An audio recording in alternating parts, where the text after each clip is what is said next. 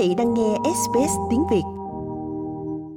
Khi các nhà chức trách Hoa Kỳ lần đầu tiên phát hiện một khinh khí cầu do thám của Trung Quốc bay qua không phận của Hoa Kỳ, phản ứng của họ là muốn bắn hạ nó ngay lập tức.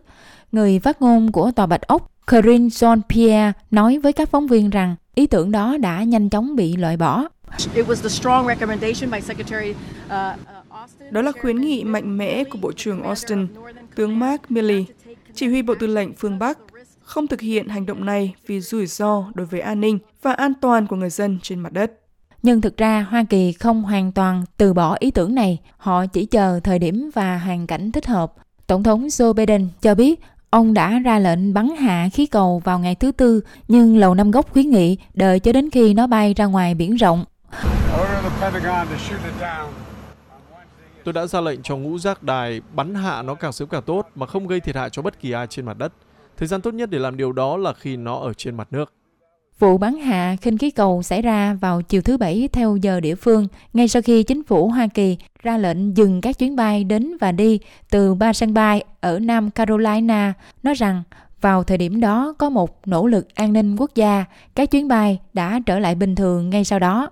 Một vài máy bay chiến đấu và máy bay tiếp liệu đã tham gia vào nhiệm vụ bắn hạ khinh khí cầu, nhưng chỉ có một máy bay chiến đấu F-22 khai hỏa, bắn một tên lửa duy nhất, một quan chức quân sự cấp cao của Hoa Kỳ cho biết khí cầu bị bắn rơi cách bờ biển của Hoa Kỳ khoảng 6 hải lý.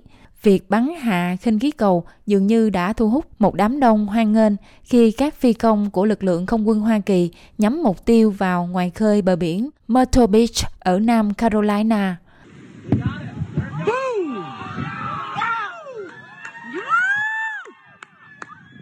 Giờ đây, một chiến dịch đang được tiến hành để thu hồi các mảnh vỡ của khinh khí cầu đã bay ở độ cao 60.000 feet và ước tính có kích thước bằng khoảng 3 chiếc xe buýt chở học sinh.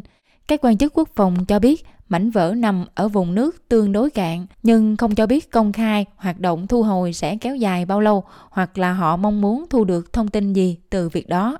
Vụ khinh khí cầu này đã đẩy quan hệ Hoa Kỳ-Trung Quốc xuống đến mức thấp nhất chưa từng có, chỉ một ngày trước chuyến thăm dự kiến của ông Blinken tới Trung Quốc để giải quyết căng thẳng trong quan hệ song phương. Khinh khí cầu của Trung Quốc đã bay qua bầu trời tiểu bang Montana, khiến cho chuyến đi của ông bị hoãn lại. Bộ Ngoại giao Trung Quốc tuyên bố rằng khinh khí cầu không người lái được dùng để nghiên cứu thời tiết và đã bay lệch khỏi lộ trình dự kiến. Nhưng ngay sau đó, Hoa Kỳ đã phát hiện thêm một khinh khí cầu tương tự bay vào lục địa châu Mỹ, khiến cho lời giải thích khinh khí cầu bay lạc của Trung Quốc chỉ tạo thêm nghi ngờ ở Hoa Kỳ. Cựu trợ lý Bộ trưởng An ninh Nội địa Julius Kiem nói với CNN rằng Hoa Kỳ có thể đang tìm cách tránh căng thẳng leo thang sau vụ việc. Đây là một động thái hung hăng từ Trung Quốc. Nó không rõ ràng chút nào. Nó đang cố gắng giảm leo thang vấn đề này. Chúng ta nên để họ giảm leo thang vì mối quan hệ Mỹ-Trung sẽ có nhiều thời điểm nóng bỏng. Nhiệm vụ của Hoa Kỳ là đảm bảo rằng những thời điểm đó, điều mà quân đội gọi là những hành động này không nên xảy ra trên đất Mỹ. Khí cầu lần đầu tiên đi vào vùng nhận dạng của Hoa Kỳ vào ngày 28 tháng Giêng, đi vào không phận của Canada 3 ngày sau đó, rồi quay trở lại không phận của Hoa Kỳ vào ngày cuối tháng Giêng. Washington gọi đây là một sự vi phạm rõ ràng về chủ quyền của Hoa Kỳ. Quý vị muốn nghe những câu chuyện tương tự có trên Apple Podcast, Google Podcast, Spotify hoặc tải về để nghe bất cứ lúc nào.